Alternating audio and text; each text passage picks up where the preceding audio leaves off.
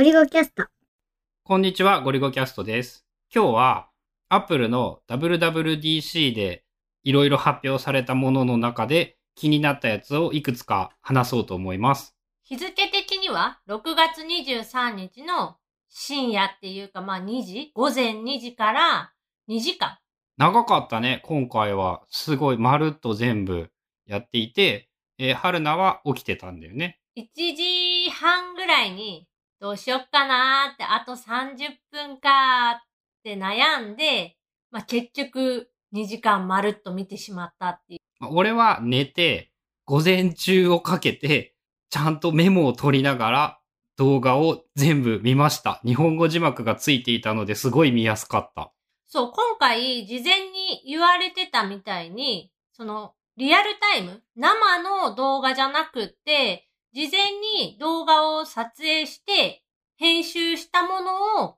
流したっていう感じで、だから字幕ももうちゃんと日本語字幕、綺麗にちゃんと意訳されたものが入って見れたから、すっごい見やすかった。俺もね、YouTube で見たんだけど、YouTube の字幕機能として、ちゃんとその言語が、日本語が自動翻訳ではなく、Apple が作った言語として字幕が入っていたから、すごい見やすくって、あと単純にさ、当たり前なんだけど、リモートで見る場合はさ、ああやって作り込まれたやつの方がさ、クオリティ高くて見やすかったね。今までもオンラインでそのライブ映像を見て、で、その場合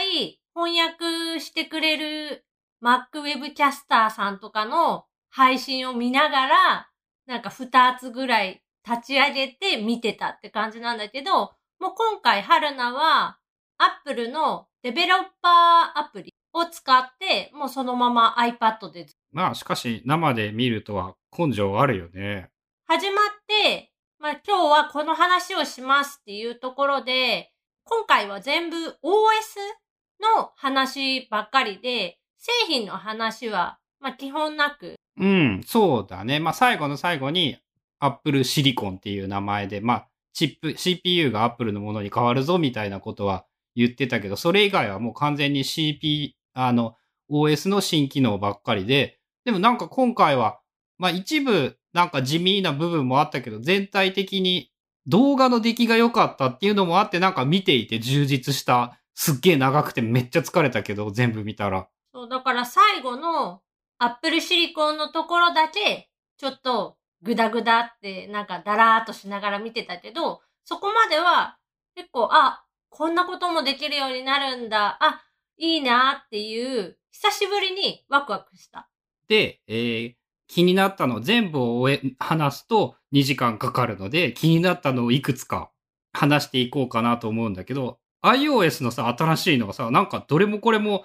良さげなことがすごいいっぱいあったよね。めっちゃ長くていっぱいいろんな機能発表されてたけど、全部なんか、お、いいじゃんと思って、最初に出てきた App Library っていうアプリがいっぱい集まってくれる、勝手に集めてくれるやつあれもすごい良かったし、アップライブラリーっていうのを使えばなんかもうホーム画面にアプリ置かなくてもいいっぽいからね。1画面目、2画面目、あとは整理されたアプリだけが並ぶ画面みたいな、そのぐらいにするのが個人的にもう最強じゃんと思って。さらにそこにウィジェットも画面内に並べられるようになったじゃん。iOS でさ、いつも悩みだったのが、もう画面がでかくなったせいでさ、上の方ってすごい押しにくくってさ、アプリの上の方に来るのは、こう、いらないけど使うという謎のポジションのアプリばっかりだったんだよね。それを今後、ウィジェットを上の方に持ってくる、下の方を使うアプリっていう並べ方にすれば、なんかね、だいぶ iPhone 使いやすくなるなっていうのは期待できて。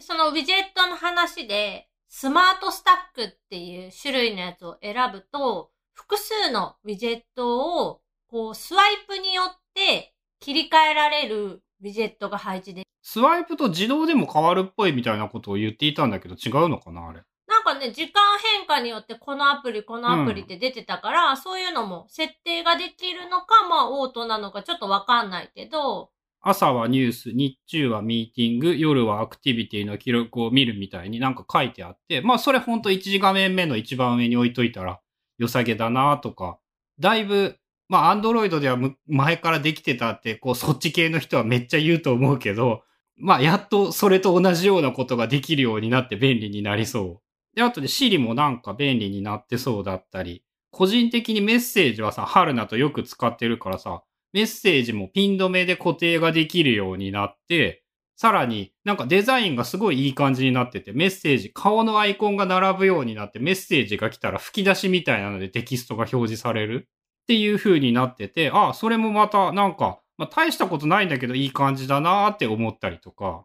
あとね、まあマップは個人的に自転車のマップとか日本ではほぼ100%登場することはないだろうから、まあいいやって感じだったんだけど、カープレイもさ、見てたらすげえ、すげえいい感じになっていてさ、iPhone 自体が車の鍵になる ?NFC でタッチするとキーが開いて、なんかその所定の充電場所に置いてからエンジンをかければいいみたいなので、で、さらに、ウォレット、メッセージで車のキーを共有できる。あ、これ、面白い、すごいよね。テスラ欲しかったけどさ、もう、アップルの車だと来月出るやつで買えばなんか iOS14 が来る前になんかもうそれは使えるとか言って、値段調べたらさ、今の BMW の Go シリーズが対応している、採用するようになるらしいんだけど、666万円とかって、まあ相当高いんだけど、あ、いいな、欲しいなって思ったりもした。しかも iPhone 11以降の U1 チップが入ってれば、そのピッて当てる必要もない。ただ自分が iPhone をカバンの中とかにしまって持ってれば、近づくだけでキーが解錠されるっていうのも、まあ将来的には実装っていうかできるようにするっていう風に言ってたから、そうなったらさ、鍵を出してなんかするっていう行為そのものがいらなくなるし、出かけるときって、カバンの中に iPhone は入ってるし、もうそれだけでなんか鍵開いて、エンジンかけれて、運転できたらめっちゃいいなっていうのは思った。そう、あのね、テスラの自動運転は憧れるんだけどさ、そのアップルのエコシステムにいた方がさ、個人的には楽なことが多いからさ、そのテスラにしたらカープレイ使えなくなるのは不便だな、みたいなことは思ったりもしていて、そういう意味ではちょっとこっちもいいのかもしれないって思っていたりはしてて、なんかね、最初に言ってて驚いたのがね、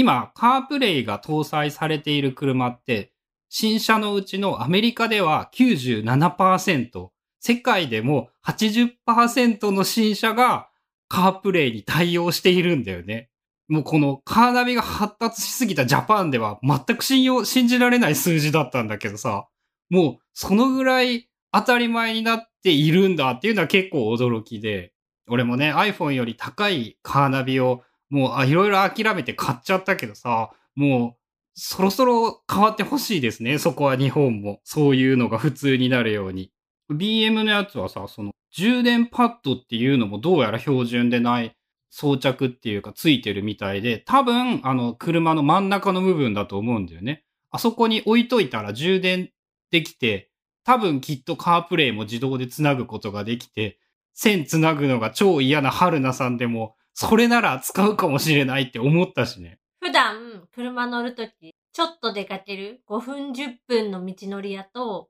iPhone にケーブルを挿すのが煩わしくって、無音で走るっていう、何にも繋がないし、何にも音鳴ってない車を運転してる。まあ別にね、それが別に何とも思わんくていいんだったら別にいいと思うけど、俺はその5分の隙にポッドキャスト聞きたいからさ、繋ぐんだけどさ、まあそれもやっぱ無線、充電しながら無線でできるようになったらいいよね。あとね、その Apple iOS のやつで一番すげえな、いいなって思ったのが、App Clips っていう名前の、インストールしなくてもアプリの機能が使える機能って言ったらいいのかななんかアップルクリップコードっていうなんか QR コードみたいなそういうチップみたいなのがあって、NFC でもカメラ読み取りでも両方からそのコードを読み取ることができて、コードを読み取るとアプリがなくても、例えばお店のお会計の支払いができたりとか、そういう地図で場所を探したりとか、レンタカー、レンタサイクルみたいなのの借りる仕組みだけ使うことができるみたいな、なんかこう、新しすぎて同じような言語がなくって難しいんだけど、ピッてやるだけでいろんなことができるようになるっていうのがめっちゃ充実しそうっていう感じなのかな？NFC でなんかにこう、かざしたり、QR コードをカメラで読み取ったり、あとはサファリであるページを開いたらとか、メッセージでなんか送られてきたらとか、マップでこうお店の情報みたいな感じでポコって出て注文するみたいな、そういうなのができる。それを今まではいちいちアプリをインストールして、開いてってやらないといけなかった動作が、なんかもう、あたかもローカルで初めから全部あるかのように動作するっていうイメージでいいのかな？で、アプリは勝手に消えるし、後から最初に言ったアップライブラリーっていうところから、この前クリップスで使ったアプリって言って、アプリ全部をダウンロードすることもできるし、なんか、俺たちで言うと、例えば、えー、ユーバーとかが使えるようになったら、きっといいんだよね。それとかもいちいちアプリ、我が家の近辺にはウーバーが走っていないので、使わないんだけど、そういう地方に行った時に、それだけサクッと一部機能だけ使えたりしたら、便利かもしれないなっていうのがいろんなサービスツールで使える。お店とかでも、ポイントシステムとか、支払いのシステムに、独自のそのアプリを作ってるところとかもあるけど、それをインストールして。いややりたくないもん。うん。で、さらに言うと、そっから、会員登録するよね、大体。初期設定みたいなのをして、で、やっと使えますみたいな。じゃあもういいですってよくなってるんやけど、もしこれで QR コードをピッてこう読むだけとか、こう、なんかに当てるだけで、ポコンって出て、で、Apple Pay で支払いとかって済むなら、もうめちゃくちゃ楽。日本だとさ、PayPay がさ、これから手数料がかかるってなってさ、なんか、撤退している店が増えているみたいなニュースとかも見るようになってきてさ、ちょっと小規模のお店での利便性が下がるんじゃないかって危惧しているんだけど、可能性は薄いんだけど、この Apple クリップコードとかが広まってくれたりすれば、そういう風で楽で便利になるかもしれないんだよね。とかっていう意味で、なんかあの、期待値はすごく高い。でもうまく、日本でうまくいくかって言われたら、うん、わからんけど、でも期待はしたいねっていう感じなのかな。っていうのが大体 iOS。あと、春菜さん、iPadOS とかはどうでしたか ?iPadOS も、まあ iPadOS が出た時がすっごいでっかい変化だったから、今回その iPadOS13 から14への変化っていうのは、そこまでめちゃくちゃ大きなものっていうのはない俺もさ、見ててさ、最初の5分ぐらいさ、なんか、些細なことだよねっていうのばっかりだったよね。なんか、こう、サイドバーがつきましたとかさ、なんか、シリが全部画面埋めなくなりましたとか、電話がかかってきた時に画面全部占有されるのがなくなりましたって。その、QOL アップデート的なさ、こう、クオリティオブライフは上がるんだけど、新機能でも何でもなくってっていうのは多かった。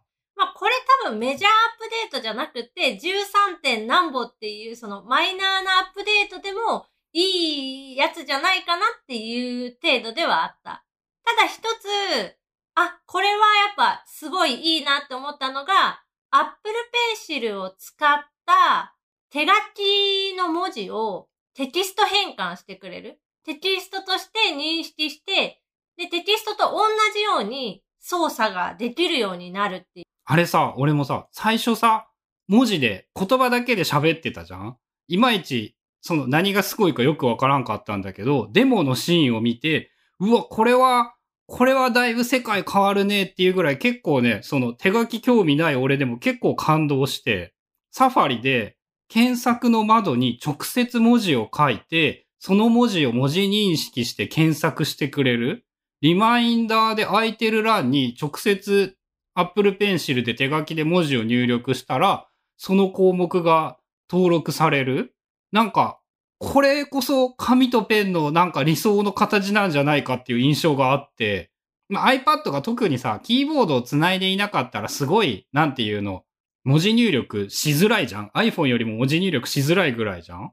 それが、そのフィールドに手書きをしたら文字が入力されるようになるってめっちゃいいなと思って。あれはなんか動画で見るのがやっぱ一番伝わるよね。どこまで日本語の文字を認識してくれるのかっていうのはちょっとまあ疑問ではあるけど、でもあれ、すっごい、その、Apple Pencil と iPad だけで、すべて行いたい春菜さんにとっては、もう、すごい期待しかない。そのね、俺もね、俺はいらないけど、あれはちょっと感動した。多分今回の発表で一番、うわ、これはすごいかもって思ったのが、その機能だった。一応事前に、この機能多分乗るんじゃないかっていう予想の中に、手書きの文字の認識っていうのはあって、ただ、や、そこで言われてたのは、なんか手書きのキーボードみたいなのが表示されて、そのエリアに書いた文字がテキスト変換されるっていう感じだったんだけど、それだとさ、別に何にもすごくないんだよね。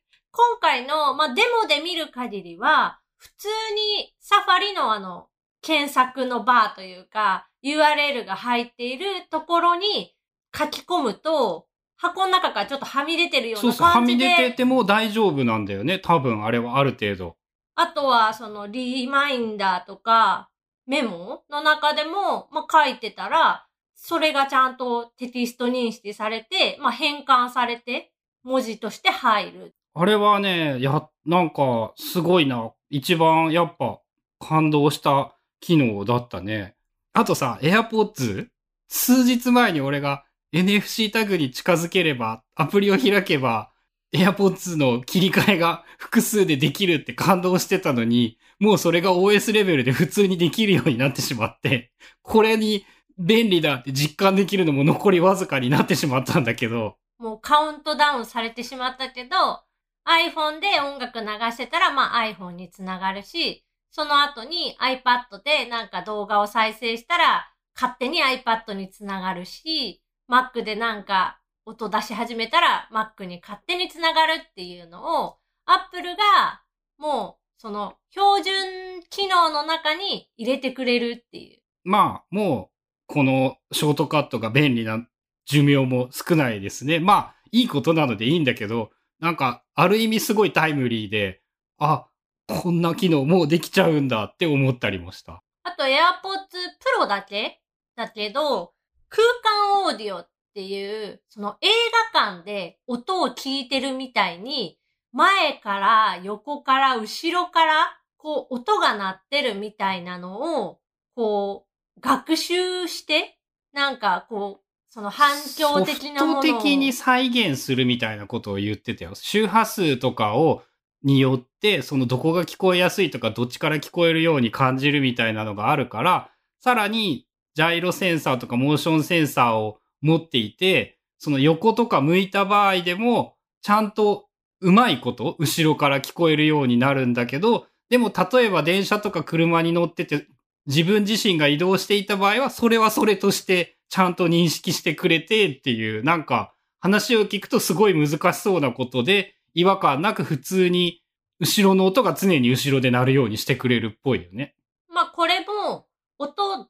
鳴らす方が対応してないと、まあ、若干ダメ。その AirPods Pro があれば、どの音でも OK じゃなくて、その配信されてる音の方にも条件がある。なんか5.1チャンネル、7.1チャンネル、ドルビーアトモスで使えるみたいな感じのことを言ってて、そっち系のことはあんまり知らないんだけど、まあ映画のすごいやつとかなら割と使えるぐらいのイメージでいいのかな。まあ、ただね、2時間ずっと AirPods Pro してると、どうしてもやっぱ耳の中こう、痒くなって途中で外したりとかしちゃうんだけど、でもこれはやっぱ試してみたい。まあ、春菜映画好き、好き的にも気になるし、やりたいっていうやつだよね。まあ、俺もなんかね、音楽とか、ライブ映像とかがそれになっても、ライブって基本前からだよな。あんま方向関係ねえもんな。そもそものライブが前からしか音鳴らねえからな。まあなんかでも技術的には、あ、面白そうだねっていうのは思った。で、えー、WatchOS も、まあ大体これはさ、噂されていたものがなんかこうできるようになったっていう感じではあるんだけど、文字盤、コンプリケーションが一つのアプリから何個でも作れるようになって、コンプリケーション尽くしのアプリが作れたりとか、文字盤の共有ができるってすごい面白そうな気がしてさ、この文字盤便利だから使ってくれっていう風に人に勧められるあ、それはなんか、意外とあれも全部の組み合わせ考えたりするの大変だからさ、これいいよとかっていろんな人が共有してくれたら結構面白い気がする。これも今までは、こういう風に並べると便利だったよっていう話を聞いて、え、どれとどれとどれを入れるのって自分で手動でちまちまちまちま設定してたりしたけど、もう文字盤ごと一式共有してもらって、で、さらにその文字盤に足りないアプリとかがあったら、これを入れてね、みたいにちゃんと出たりするし、この文字盤の共有機能っていうのは、あ、いいなって思って。あれはいい。で、噂されてた睡眠管理っていうのももうできるようになるっぽく、なんか睡眠の就寝準備とか、寝る時間モードとか、起きたら残りのバッテリーを表示してくれるとか、なんかやっぱ本家ならではの考えられている機能がすごいいっぱいあるっぽくって、睡眠系のアップルウォッチアプリ全部死ぬよねって真面目に思ったんだけど。あとは、寝てる間もアップルウォッチをつけるということは、どのタイミングで充電するか問題っていうのが。まあ、次期デバイスが強くなるっていうのと、あと iPhone から充電という可能性が2年前ぐらいから期待噂されていた iPhone から充電できるということができる可能性もちょっと上がったって感じなのかな？あと手洗いしてる時間カウントというか。自動検知するやつでしょ。まああれはあの面白いねぐらいでしかないんだけど、子供に Apple Watch つけさせたら効果的かもしれんよね。とはいえ、子供に Apple Watch はまだつけさせられんよね。あとね、順番で見ててね、プライバシーっていう項目が出てきてね、ここ基本的に興味ねえなって思ってたんだけど、一個だけ気になったのが、Apple でサインインをっていうのがめっちゃ使われているようになるっていうのは、なんか、なんとなく想像はできて、そうだよねって思ってたんだけど、なんかね、既存のアカウントと統合したい Apple でサインインっていうのっていうのを、そのデベロッパーっていうかサービス側ができるようにしてあげれば、それができるようになるっぽいんだよね。すでに持っているアカウントをサイン with Apple でサインできるようになってくれたら、いろんな意味でパスワード管理アプリとかもいらんくなるし、まあ、あくまでも Apple 製品でのログインだけにはなるんだけど、すごい便利になりそうで、ここは期待値が高かった。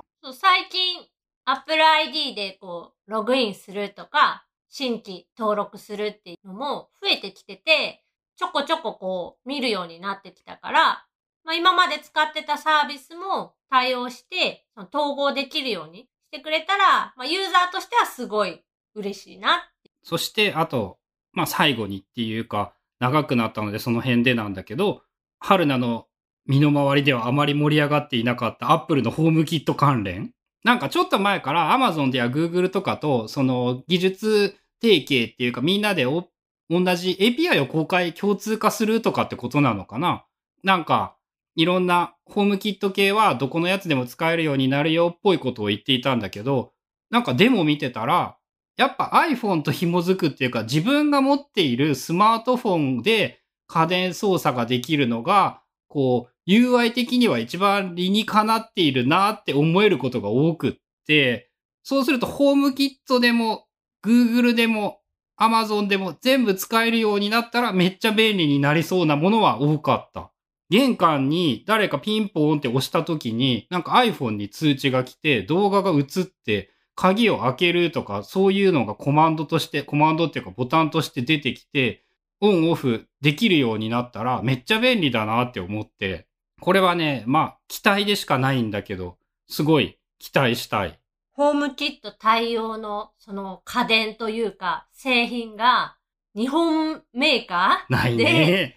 えー、出してくれることを切に願うと。ないね。あと地味なところでさ、ライトもさ、色温度の自動調整とかもできるようになって、朝は暖色で、昼は寒色、夜はブルーライトを抑制した色にするっていうのとかも自動でできるって言ってて、それは多分 Apple のホームキットの機能なんだよね。色が変えれるライトで。その辺も含めて、なんかね、改めてやっぱホームキットをもうちょっと使えるようになってくれたら便利になりそうだなって思ったね。あとは Apple TV、MacOS、新しい ARM、Apple Silicon で作られたチップの Mac とかの話だったんですが、まあ、MacOS はなんか見た目変わったねぐらいしかパッと見の印象はなかったよね。裏側のその CPU が変わるっていう AR、Apple 独自のもので動くようになるっていうのはすごいあったなって思うけど、すごい iOS、iPadOS っぽい見た目になって、ちょっとコントロールセンターとかがなんかメッセージとかが全部 iPad と同じようになったけど、なんかあそこは長い時間ね、俺見ていてね、結構だれたんだよね。まあ、見た目がだいぶ変わったっていうのもあるけど、一番の希望としては安定してほしい。安定はしないんじゃない